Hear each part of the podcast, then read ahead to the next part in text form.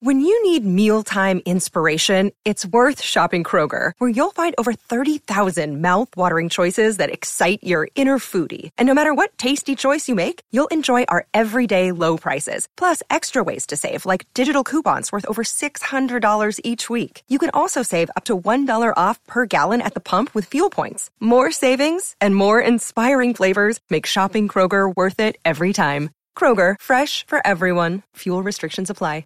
Another day is here, and you're ready for it. What to wear? Check. Breakfast, lunch, and dinner? Check. Planning for what's next and how to save for it? That's where Bank of America can help.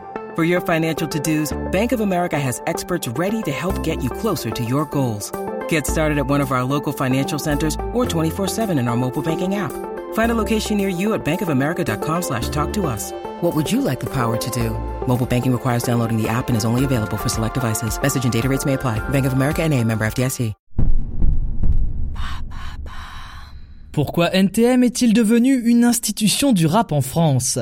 Merci d'avoir posé la question. Le 24 novembre 2021, on découvre Suprême dans les salles de cinéma, la biographie d'un des groupes les plus évocateurs du rap français, NTM. Si musicalement le monde d'aujourd'hui ne leur appartient plus, on va à l'instar du film tenter de comprendre pourquoi Nico Mouk, plus connu sous le nom de NTM, c'est important.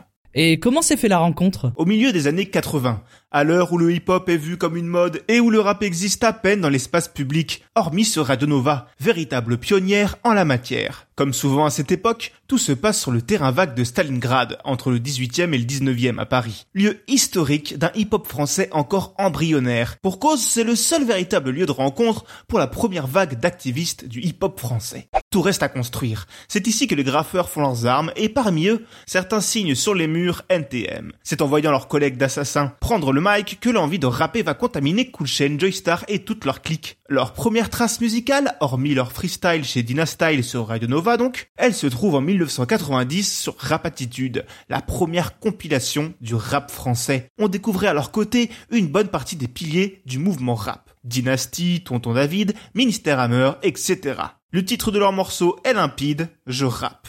Et ils vont tellement rapper qu'en 1991 sortira leur premier album, Authentique. D'ailleurs, en regardant la pochette, on se rend compte que le groupe a perdu plusieurs soldats en route. Mais nous n'en sommes pas encore là. Ce premier album est un triomphe, NTM part en tournée et la conclut par un zénith, une première pour un groupe de rap en France. Le concert est devenu légendaire. Comment définir leur musique? Si l'on est loin des flots techniques ou des schémas de rimes ciselés des générations suivantes, NTM délivrait avec ses premières pierres une rage sincère, une énergie débordante et un désir permanent d'authenticité. À l'époque, le hip-hop est encore vu comme une culture contestataire, un véritable art de vivre. Ainsi leur texte, comme ne l'indique pas le nom du groupe, se caractérise par un langage et des formulations plutôt soutenues, parfois au service d'un ego trip, mais le plus souvent dans le constat ou la dénonciation. Le tout sur des productions sous perfusion new-yorkaise. Finalement, NTM, c'est autant de titres devenus des hymnes comme Le Monde de Demain, Sensei Style, Qu'est-ce qu'on attend ou That's My People, que des tubes comme La Fièvre,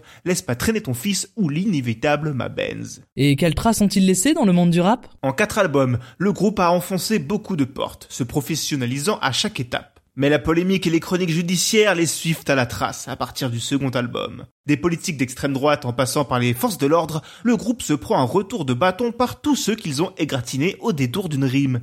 Finalement, cela contribuera à leur iconisation. Au fur et à mesure, le groupe perdra des membres, en gagnera des nouveaux. Mais la scission entre ces deux figures de proue, Bruno Lopez et Didier Morville, devient inévitable. Chacun partira de son côté pour créer son propre collectif, For My People pour Cool et BOSS pour J-Star. Toute cette histoire est à retrouver sur grand écran dans leur film biographique réalisé par Audrey Estrugo, Suprême.